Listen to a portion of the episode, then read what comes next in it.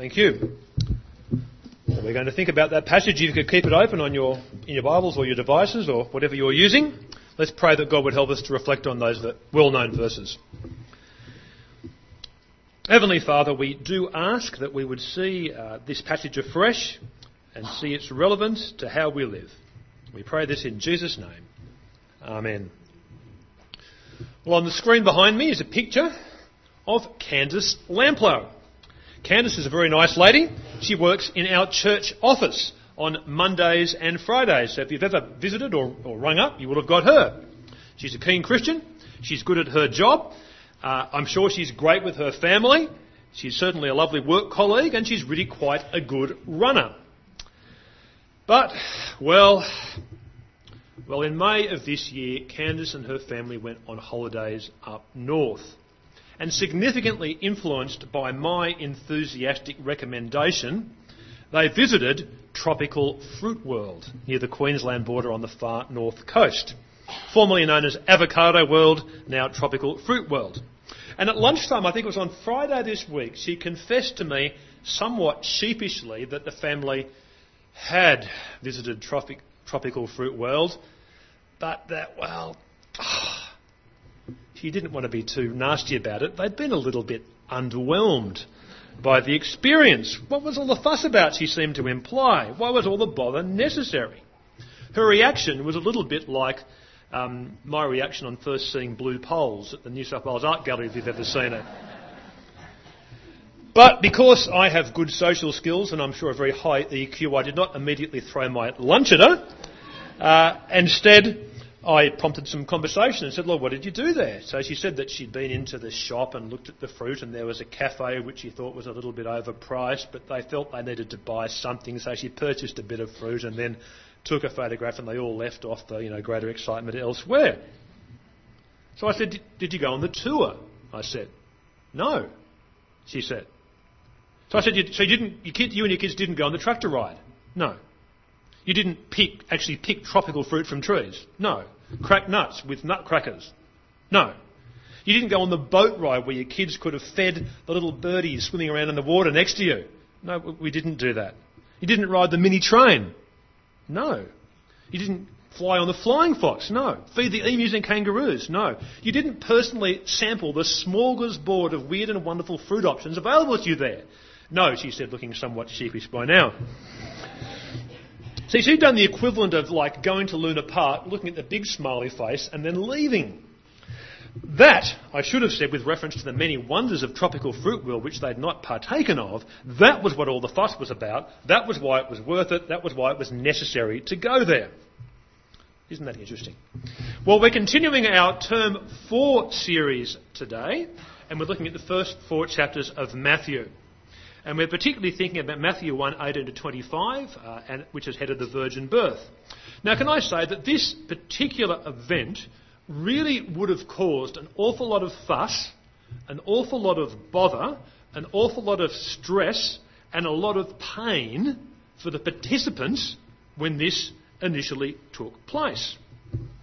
Now, this passage, as you would know, is often preached on at Christmas time. But if we strip away all the Christmas trimmings and look at what it actually says, I think you would see that not only would the for Joseph and Mary have been fuss, bother, stress, and pain, it would have been highly awkward for them, highly emotional, and they would have found uh, they experienced an awful lot of cultural shame by what took place. Now, was all the stress, bother, fuss, etc., worth it? Well, we'll consider these events in an effort to answer that question with two focuses. If you look at your insert with an outline of the main points of the talk, I want to look at the, from two particular focuses or foci. Foci? Yeah. Um, firstly, Joseph's story, uh, a perspective not as often considered when we're thinking about this passage, and secondly, of course, Jesus' story. Now, before we get into that, I'd just like to make a quick comment. The passage describes, of course, the virgin birth. The virgin birth is described in scriptures. It's part of the Nicene Creed, if you ever get to say that. But some people find the idea of a, a virgin birth a little bit hard to cope with. Now, it seems to me that there really should be no logical problem with it.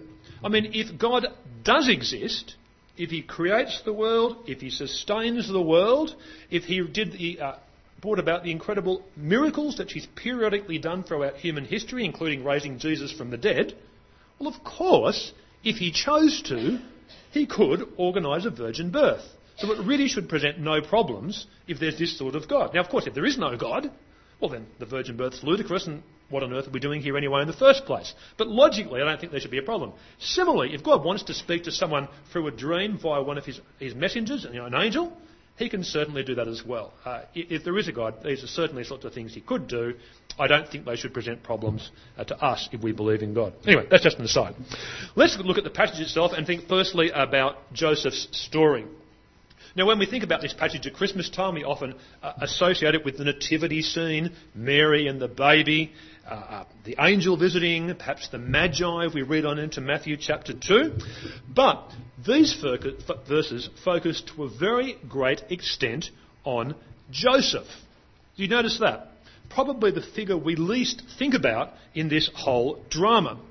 If you read about the birth account in Luke's Gospel, the focus is more on Mary's perspective. Here in Matthew's Gospel, the focus is more on Joseph's perspective. And for Joseph, the events described are not comfortable and cosy like some of our Christmases, but the events of these verses would have been really extremely stressful for him.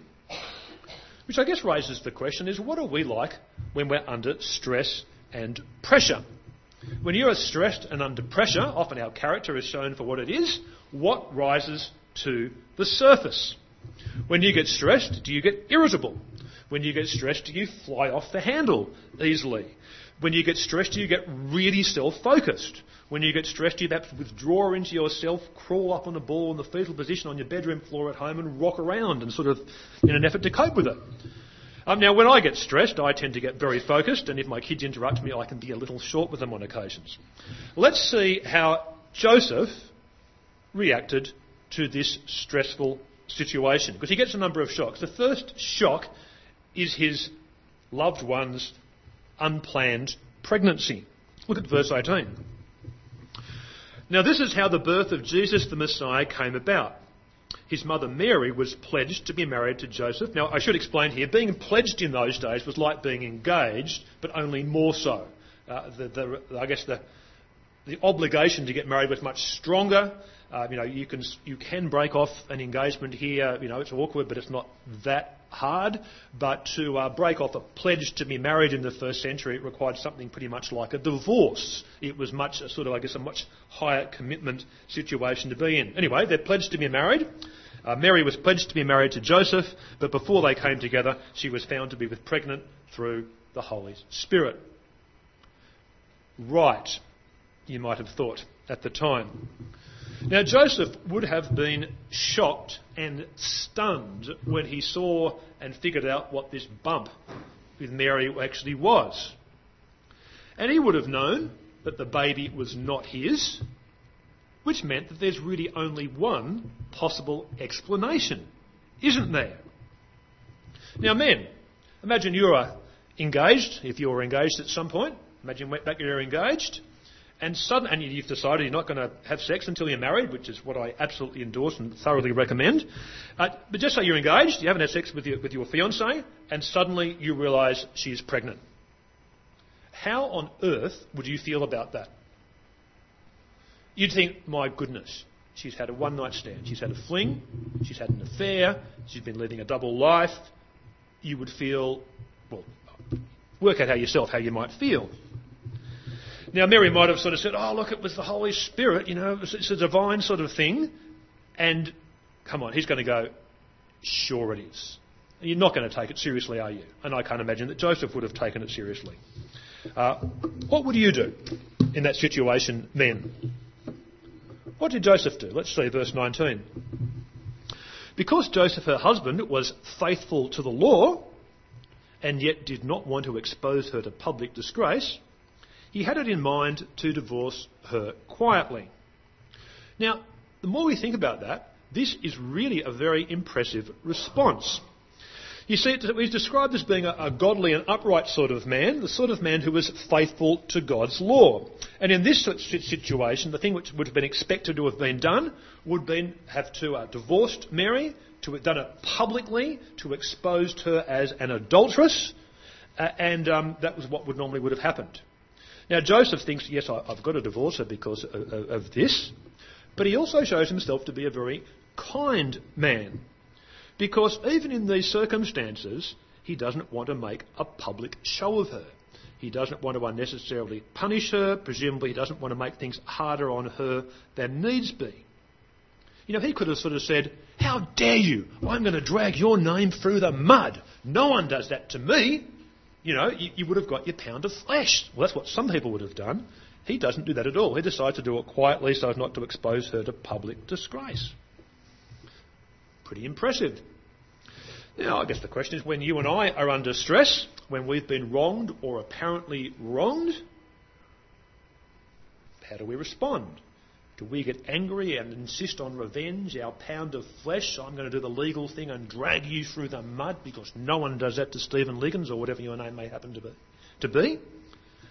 Or are we endeavouring to be godly and, and actually kind, like Joseph here? It's, it's really quite a, a convicting example, I think. Well, there's more in store for Joseph. Shock number two is the dream. Look at verse 20.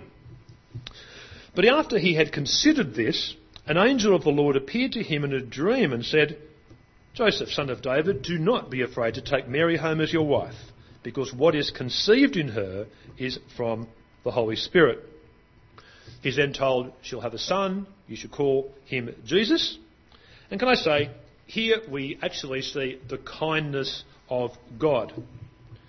Because no matter how kind and understanding a man you might be, a fiancée alleging that she has a divine pregnancy, you're just not going to believe it unless you get some sort of divine pronouncement telling you that's actually what it is. So that's very kind of God. And then we next learn that Joseph, who pays great attention to God's law, also pays great attention to God's messenger here. Because we learn in verse 24 that when Joseph woke up, he did what the angel of the Lord had commanded him to do and took Mary home as his wife. And then, obediently in verse 25, when the baby's born, he gave him the name Jesus. Under pressure, he's listening to God. You might think, isn't that lovely? Everything's very nice now. But bear in mind that Mary knows how she got pregnant, Joseph now knows how she got pregnant. If we read Luke, we might assume that maybe Mary's cousin Elizabeth and maybe her husband Zachariah knew that there was something a bit unusual about this pregnancy.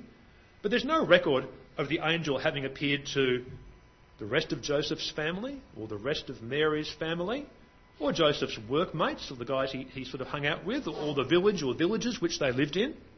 They didn't get that. They're all going to assume Mary got herself pregnant, or someone else got Mary pregnant, depending on how you look at it, uh, and it wasn't Joseph. What are they going to think of them? Well, what would they have thought of Joseph? Some people might think Joseph's a bit of a fool to stick with Mary. They might think oh, that Joseph has no honour, he has no shame, he has no pride.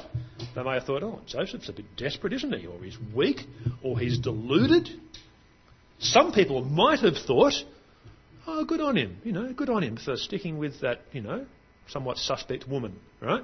Uh, but, you know, even though we, Joseph knows what's going on, their lives would have been surrounded by, I guess, rumour, innuendo, shame. It would not have been easy. No doubt stories circulated. Now, in the second century, there was a guy by the name of Celsus, a philosopher, no friend of Christianity, and he reports in one of his writings that uh, Mary was made pregnant by a Roman soldier. And no doubt that was probably one of many rumours which flew around about what may have taken place here. But can I say that Joseph, once again, is quite an impressive example because he listened to God and was obedient to God, even when being obedient to God was going to expose him to a level of public shame, public disgrace, rumour, and innuendo.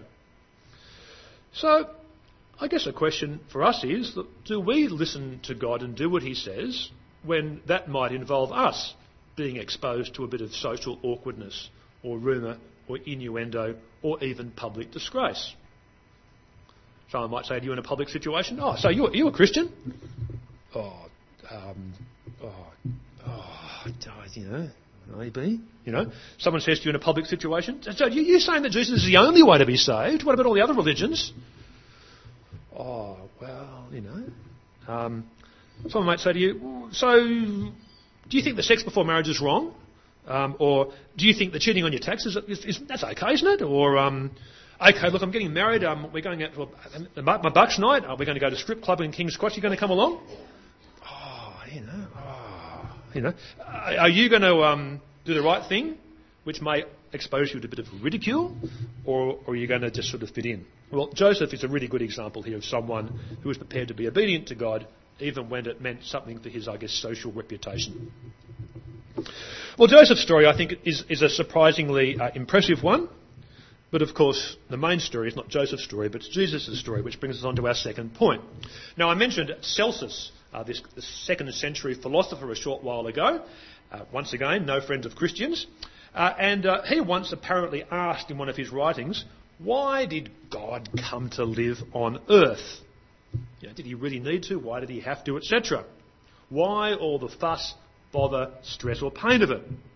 Well, could I, I'd like to suggest that the two names given to Jesus in this passage explain why God had to come to earth. Now, it's interesting the names that people give their children. Uh, one of the more interesting names was the name that Paula Yates gave the child she had with Michael Hutchence, if you remember back, that back in about 1997 or 6 or something like that. Do you remember Paula Yates' daughter's name? Heavenly Hiraani Tiger Lily. But well done, John, that was pretty good. You're halfway there. Why on earth did she name her daughter Heavenly Hiraani Tiger Lily? Who can know? Well, I can tell you why we named our children the names we gave them. Our son, Bill, William James Liggins. William was my dad's name, James is Shireen's dad's name. There we go, named after grandfathers. Daughter, Charlotte Grace. Why Charlotte Grace? Well, we like the name Charlotte, Grace, that's a nice name too, but it reminds us of God's grace. It's a, a good reminder of grace. That's where those names came from. Well, in Jesus' time, names were extremely significant and they were intended to convey meaning. Now, the two names here tell us that the reason why God had to come to earth, or the Son of God came to earth, were for reasons of rescue and relationship. Let's look at how that works out. Firstly, rescue. Verse 21 The angelic messenger tells Joseph, She will give birth to a son. You are to give him the name Jesus, because he will save his people from their sins.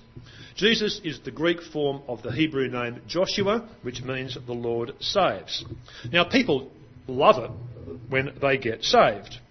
Uh, Shireen and I are friends with the lady who runs Rainbow Preschool, that preschool down on Singles Ridge Road. Just over six years ago, you all remember the fires went through. And during the height of that, uh, preschool was on. This lady was there at work with all the kids in the school. There was fire and smoke surrounding everywhere. It would, have been absolutely chaotic.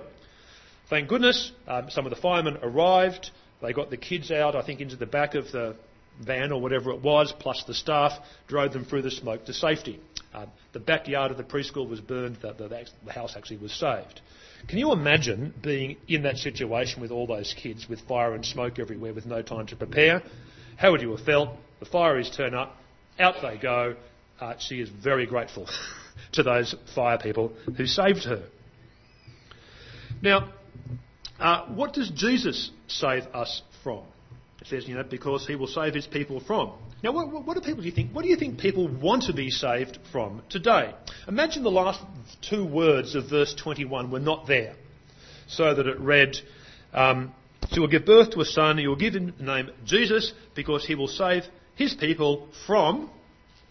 Dot dot dot. Imagine it was a blank. So imagine you wrote up verse 21 on a bit of paper, left the last two words out, just left a, a blank line and placed it up on the wall at, I don't know, work or school or, or up at the shops or somewhere else. And you said to people, what would you like to fill in there? What would you like to be saved from? What do you think people might write? I don't know. Some people might say, look, wouldn't it be great if we were saved from global warming? They might fill in global warming.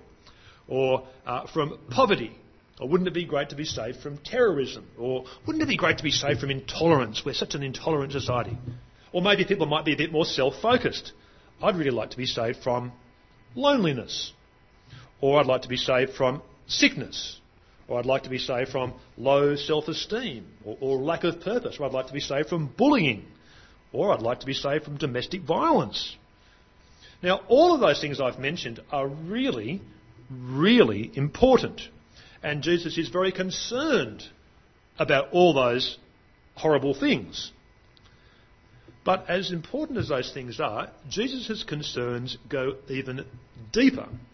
Because Jesus' concerns goes to the root of the problems, all those problems that I've just described.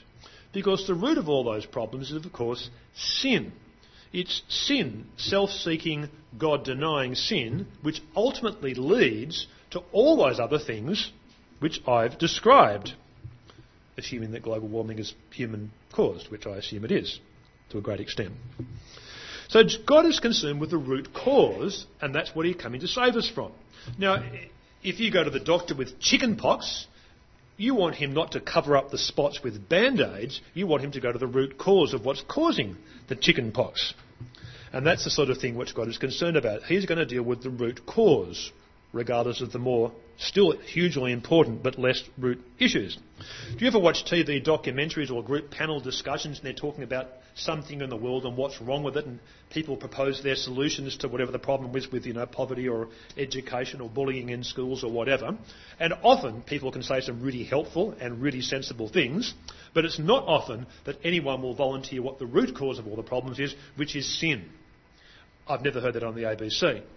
Um, people are very good at ignoring the root cause of all these problems. I think I told this story once about five or six years ago. I'm going to tell it again. Uh, in the 1980s, I was at university. I did my law degree and I did my arts degree. My arts degree was a mass communication major or, or media studies. And back in the 1980s, uh, mass communication course, which I was in, was full of these really bright, creative, inner city sorts, and me. Um, in one class discussion, uh, we were having a class discussion, the topic of evil came up, and the conversation sort of ran along the following lines. Um, yeah, um, you know, like there's all this evil in the world. How did it get there? I mean, you know, like people, I try and do the, you know, I try and do the right thing. Yeah, yeah, you know, and so we try and do the right thing, but there are all these problems, and you know, where does the evil come from? Everyone's sort of, you know, looking meaningfully into middle distance. And so Steve Liggins plucks up his courage, you know, straight from the North Shore, says, um, well, you know, the, the, Bible would actually say that we were created to live a certain way, but we don't. We sort of reject our Creator, which is what the Bible calls sin, and and this has consequences. It means we become sort of, I guess, a bit more self-focused and self-serving, and, and that manifests itself in all sorts of ways and creates all the sorts of problems which we've sort of we've been discussing here. And as I was talking, to my sort of slight surprise, I got the impression that people were thinking, my goodness, I don't like what he's saying, but it seems to make a bit of sense. Maybe he's right. And there's a sort of this sort of awkward sort of feeling in the room. And then one guy, Chris, who was a very cool sort of student, sort of says, uh, "Yeah, um, Steve, that's you know that's really good. Um, but you know the way I see it, it's sort of um, more like it's more like a um, like an empty room. and uh, everyone sort of goes, goodness, an empty. Oh, look. Yeah, that must be what it is. That's certainly what's causing it. Ah, thank. And everyone was greatly relieved that, that Chris had come in with obviously what the right answer was. now, you know, I, what's wrong with the world is not out there. What's wrong with the world is in here. Uh, G.K. Chesterton, a great English you know, writer, was once asked, What's wrong with the world? And he said, I am. I guess referring to the problem in the human heart or the human brain or the human mind. Which I guess raises the good question is have you had the root problem in your life dealt with? Now, we have a lot of other problems in our life which we try to deal with, but the root problem is, of course, sin. Now, uh, it's good to ask this question pretty frequently in church. But have you had your sin comprehensively dealt with by God? Now, it doesn't get dealt with by coming to church. Although coming to church is a good thing to do. It doesn't get dealt with by doing good works, although doing good works is a good thing to do. It's certainly not dealt with by thinking, oh, look, I'll worry about that some other time. That does no one any good. Or is it the case that our sin has been dealt with? Now, our sin is dealt with by, based on what Jesus went on to do. He died on the cross, he rose from the dead, he took our sins on himself on the cross. Great. But we don't get the benefit of that at all unless we ask Jesus to forgive us and say we want to follow him. What the Bible calls repentance and belief. That's what gets us forgiven, gets our root problem dealt with, gives us the promise of eternal life, relationship with God, and a whole lot of other things. So I'll ask you again have you actually, you, at any point in your life, done that and made efforts to have the root problem in your life dealt with? Because in a group this size, I don't know, I'm not particularly thinking of anyone, but I'm sure there are people who haven't. If not, why not? Now, if it's the case that at some stage in your life, recently or perhaps many years ago, you have, thanks to God, had the root problem or the root cause of all the problems in your life dealt with, and God is now living in your life and changing you, I guess I have a question for you and me, because that's the case with me. Christmas is coming up.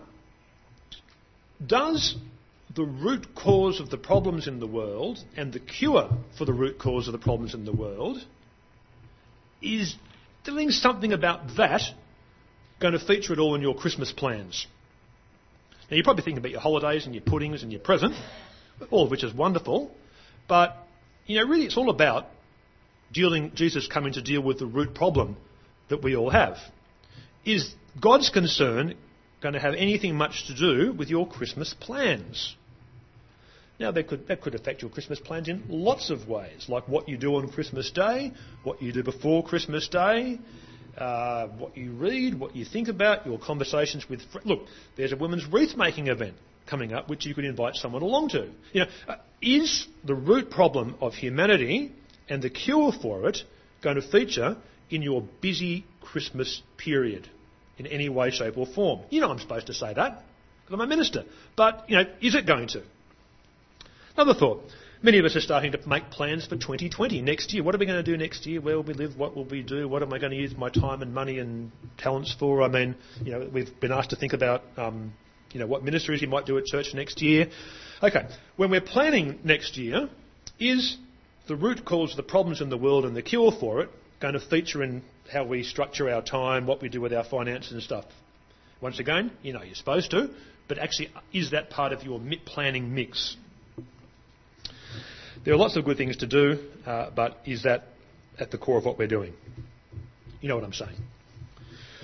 Well, let's move more briefly on to the second reason that God came uh, to earth. We've talked about rescue, but the second reason is, of course, relationship. Verse 23. The virgin will conceive and give birth to a son, and they will call him Emmanuel, which, of course, means God with us. Okay, so when the Son of God came to earth, that's an example of God being with us, with humanity. Uh, but do you remember that Jesus coming to earth was not like him going on some marvellous backpacking adventure? You know, when I was younger, I'd, I'd love to going off to these really seedy places in Africa and Southeast Asia, and oh wow, this is an adventure. This is exciting. Coming to earth for God is not like that because God is perfectly pure and holy, and He comes to a world infested by sin, the exact antithesis of His character. Wouldn't have been like a stimulating backpacking or holiday experience. But God came to earth to be with us so that we could be if we become followers of Jesus, with Him is all about relationships. Now, can I say that in our natural state, people are not in a relationship with God. We are not children of God. The Bible would tell us that everyone on the planet is created in the image of God, and thus every person on the planet is very important. But every person on the planet is not a child of God, according to the Scriptures. We become a child of God. Well, how do we become a child of God? John chapter 1 verse 12 says, Yet to all who did receive him, that's Jesus, to those who believed in his name, he gave the right to become children of God. So everyone you can see, created in the image of God, is only Christians, people who've become Christians, who are children of God. Now, can I say that we are children of God means that God is actually with us, uh, with us personally. And that is a wonderful truth because we need never be alone, that being the case. Now, as many of you know, I wrote a book on Christianity and travel a few years ago. Some of you may even have read it. Uh, but in it, I mentioned what my favourite travel verse is. And that's Psalm 139, verses 9 and 10, which says, If I rise on the wings of the dawn, if I settle on the far side of the sea, even there your hand will guide me, your right hand will hold me fast. So, you know, you're travelling, rise on the wings of the dawn, it's like being on a plane, settling on the far side of the sea, Asia, Europe, Africa, whatever. Even there, as much as here, God's hand will guide us and hold us fast. Now, it's not really about travel, it's just basically saying wherever we are, no matter wh- whatever situation we're in, God is with us. If we're God's children, uh, if we're with Him, uh, God will always be with us. So let me conclude. Matthew 1 18 to 25 is a very well known passage, but hopefully, by considering, I guess, what we can learn from Joseph, we've learned a few helpful and gained a few insights there. But also, hopefully, we've been reminded that the whole reason this takes place is for reasons of rescue and for reasons of relationship. To which I'd ask you either have you been rescued and do you have that relationship? Or if you have, how are we planning and structuring our lives? Let me pray for us. Dear Heavenly Father, we do thank you for your word, which often surprises us um, with its relevance for us and our situation. We do pray that as we reflect on this passage, we would, I guess, be encouraged by Joseph's example and maybe rendered to uh, perhaps consider our ways a bit. But we also thank you so much that it's, this story is all about rescue and relationship. Lord, we pray that that would either be true for us and if it is, that we would live in the light of it. And we ask this in Jesus' name. Amen.